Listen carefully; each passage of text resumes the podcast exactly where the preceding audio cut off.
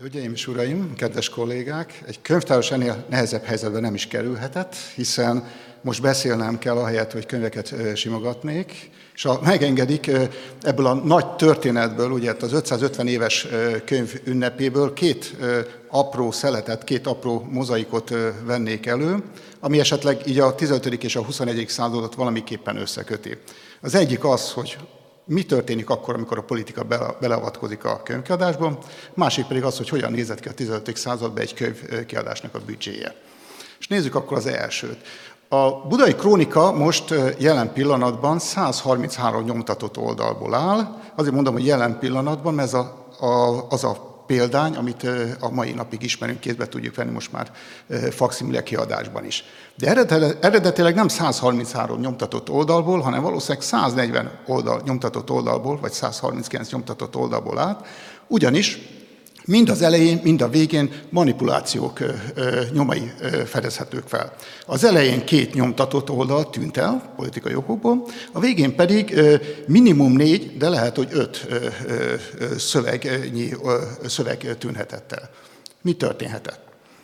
Hogyha fölállítjuk a időrendet, nagyjából azt lehet elmondani, hogy 1470 kora tavaszán Hesszondás megérkezik ide a Budai Várban, és neki lát, 1471 kora tavaszán megérkezik ide a Budai Várba, és neki lát az első nyomtatott könyv kiadásához. Összerakja a présgépet, beszerzi a papír, kap egy kéziratot, egy budai krónikát, ugye a mitikus, biblikus kezdetektől egészen Mátyás uralkodásaig elmesélő krónika szöveget latin nyelven, és neki lát a nyomtat, nyomtatásnak. Szépen elkezdi, hiányzik ebből az elején a, a, a teremtés és az özönvíz része, kihagyja a helyét, majd megkeresi, hogyha lesz rá ideje, és elkezdi szépen a nyomtatást.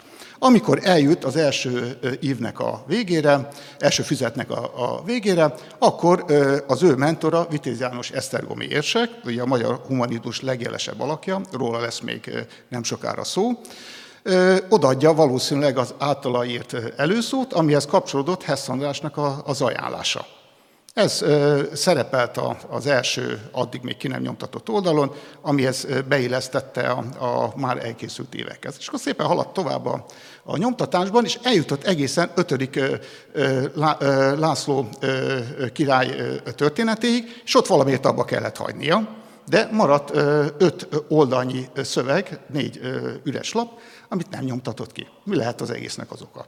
Hát ugyanis az történt, hogy 1471. szeptemberben igazi jó bölcsész összeesküvés pucsot hajtottak végre a mi derék humanistáink, Vitéz János és Janos Pannonius, amit Mátyás határozottan fellépéssel visszajött Csehországból, kiátszva egymás ellen az embereket, felszámolt, és nagyjából karácsonyra próbáltak egy megegyezésre jutni Vitéz Jánosra, ezt némiképpen sikerült is elintézni, de márciusban, már 1472 márciusában járunk, Vitéz hirtelen megint letartóztatják, valószínűleg emögött az is lehetett, hogy a délvidéket hogy Janus Pannonius föllázította, és ebben Vitéznek is tulajdonítottak szerepet Mátyásék, és Hess Andrásnak itt Budán abba kellett hagyni a, a nyomtatást, ugyanis maga az előszó, amit már kinyomtatott, az Vitéz Jánoshoz szólt. Tehát ott állt 1472. márciusában, kinyomtatta a vitéznek az előszavát, a hozzászóló dedikációt, folytatta volna ugye Mátyás történetével a históriát, de hát nem tudta befejezni, mert Vitéz János letartóztatták, Janusz Pannonius ugye Medvevárba hal meg menekülés közben, hát nem lehet egy olyan könyvet kiadni, ahol a dedikációnak a személye az a legnagyobb politikai ellenfele a magyar királynak. Hát mit lehetett tenni? Megállt, körülbelül egy évig állt ezzel a dologgal, és abba gondolunk, hogy, hogy a, a, a Mátyáskori rész a sokkal hosszabb lett, mert a kézbe veszük most a, a mai mostani faximile kiadást, akkor látjuk, hogy nagyon összecsapott a Mátyás kori rész, ahhoz képest, hogy ugye akkor már Mátyás jó ideje volt uralkodó.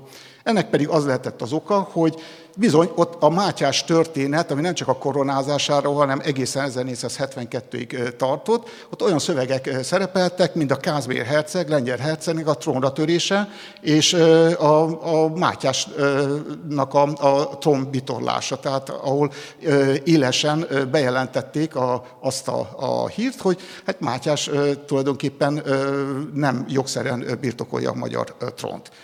Na most nyilvánvaló, hogy ezt látta Hess András, hogy ezt nem lehetett kinyomtatni, ezt onnan tudjuk, hogy a lipcsei példányban megmaradtak ezek az üres lapok. Méghozzá azért, mert még a 15. században magyar történelemre vonatkozó szövegek kerültek rá, így ez nem került az enyészet, enyészetté, mint például a Széchenyi könyvtárnak a példány, ahol a, ez a A1-es levél, tehát az első, amit végül üres lap lett, meg az utolsó kettő, ezek is. Ugyanis Hess András ahhoz, hogy kiadhassa ezt a, a krónikáját, a következő manipulációhoz kellett nyúlnia. Szépen kivette a, az első levelet, amin rajta volt a, a vitézhez szóló ajánlás, és az ő, és vitéznek valószínűleg az előszav, az olvasóhoz szóló előszav, azt kivette, és újra nyomtatta a, a levélpárnak azt a részét, ami már a, a magyar középkor történetét ö, ö, tartalmazta, és az üres lapot, mivel ö, oda már nem tudott mit nyomtatni, hiszen vitéz ez nem szólhatott az előle, az maradt üresen.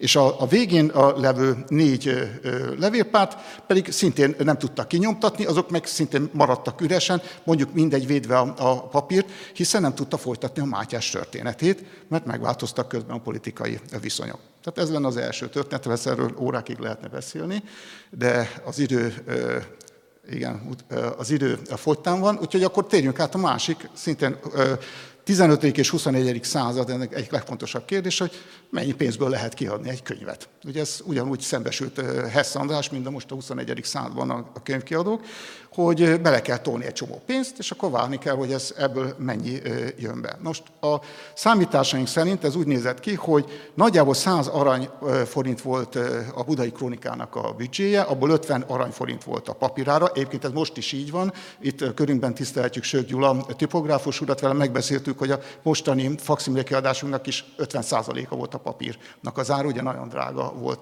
a 15. században és a, és a 21. században is papír. Tehát 50 aranyforint volt a papírára, 15 aranyforint volt a, a sajtóprés, nagyjából 10-15 aranyforintot lehetett kifizetni a segédnek, és volt még a gyertya, a fűtés, a koszkvárté valószínűleg ingyen volt, tehát nagyjából így jön össze a 100 aranyforint. Ez a 100 aranyforint itt lent a, a vízivárosban egy házat lehetett rajta venni, tehát hogy lássuk körülbelül az arányokat, és Hess András úgy lőtte be a piacot, hogy egy könyvet, amit kötetlenül van, tehát krúdákban nincs még kötése, nincs rublikában, nincsen kidészítve, azt egy aranyforintért tudja árulni.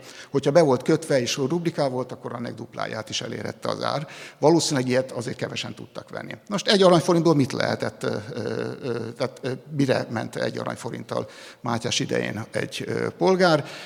Egy aranyforint volt egy ökörára például, ugye ez erőgép, tehát abszolút fontos volt a, a munkátok során. Egy aranyforint volt egy béresnek egy havi bére, Három aranyforintot keresett a fekete seregben egy gyalogos, öt aranyforintot egy lovaskatona. Tehát nagyjából azért lehet látni, hogy egy aranyforint azért nem volt egy olyan óriási, hatalmas összeg, de azért megérte az árát. Tehát most megkérdeztem a unokatestvéremet, aki szarvasmaratenyésztő, egy két éves kifejlett egy tonnás bikának az ára az most egy millió forint.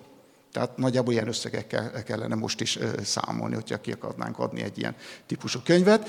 Tehát azt lehet feltételezni, hogy ez a, az 200-250 példányt eladta, akkor abból bejött neki 200-250 aranyforint, abból lemegy 100 a, a, a büdzséből, amit beletett, és olyan nagyjából 100-120 aranyforint haszna keletkezett. Elosztva egy évre, havonta 10 aranyforint, abból két lovaskatonát is bérelhetett volna magának a fekete seregben. Én azt hiszem letelt az idő, és nem szabad időrablónak lenni, úgyhogy köszönöm szépen megtisztelő figyelmüket.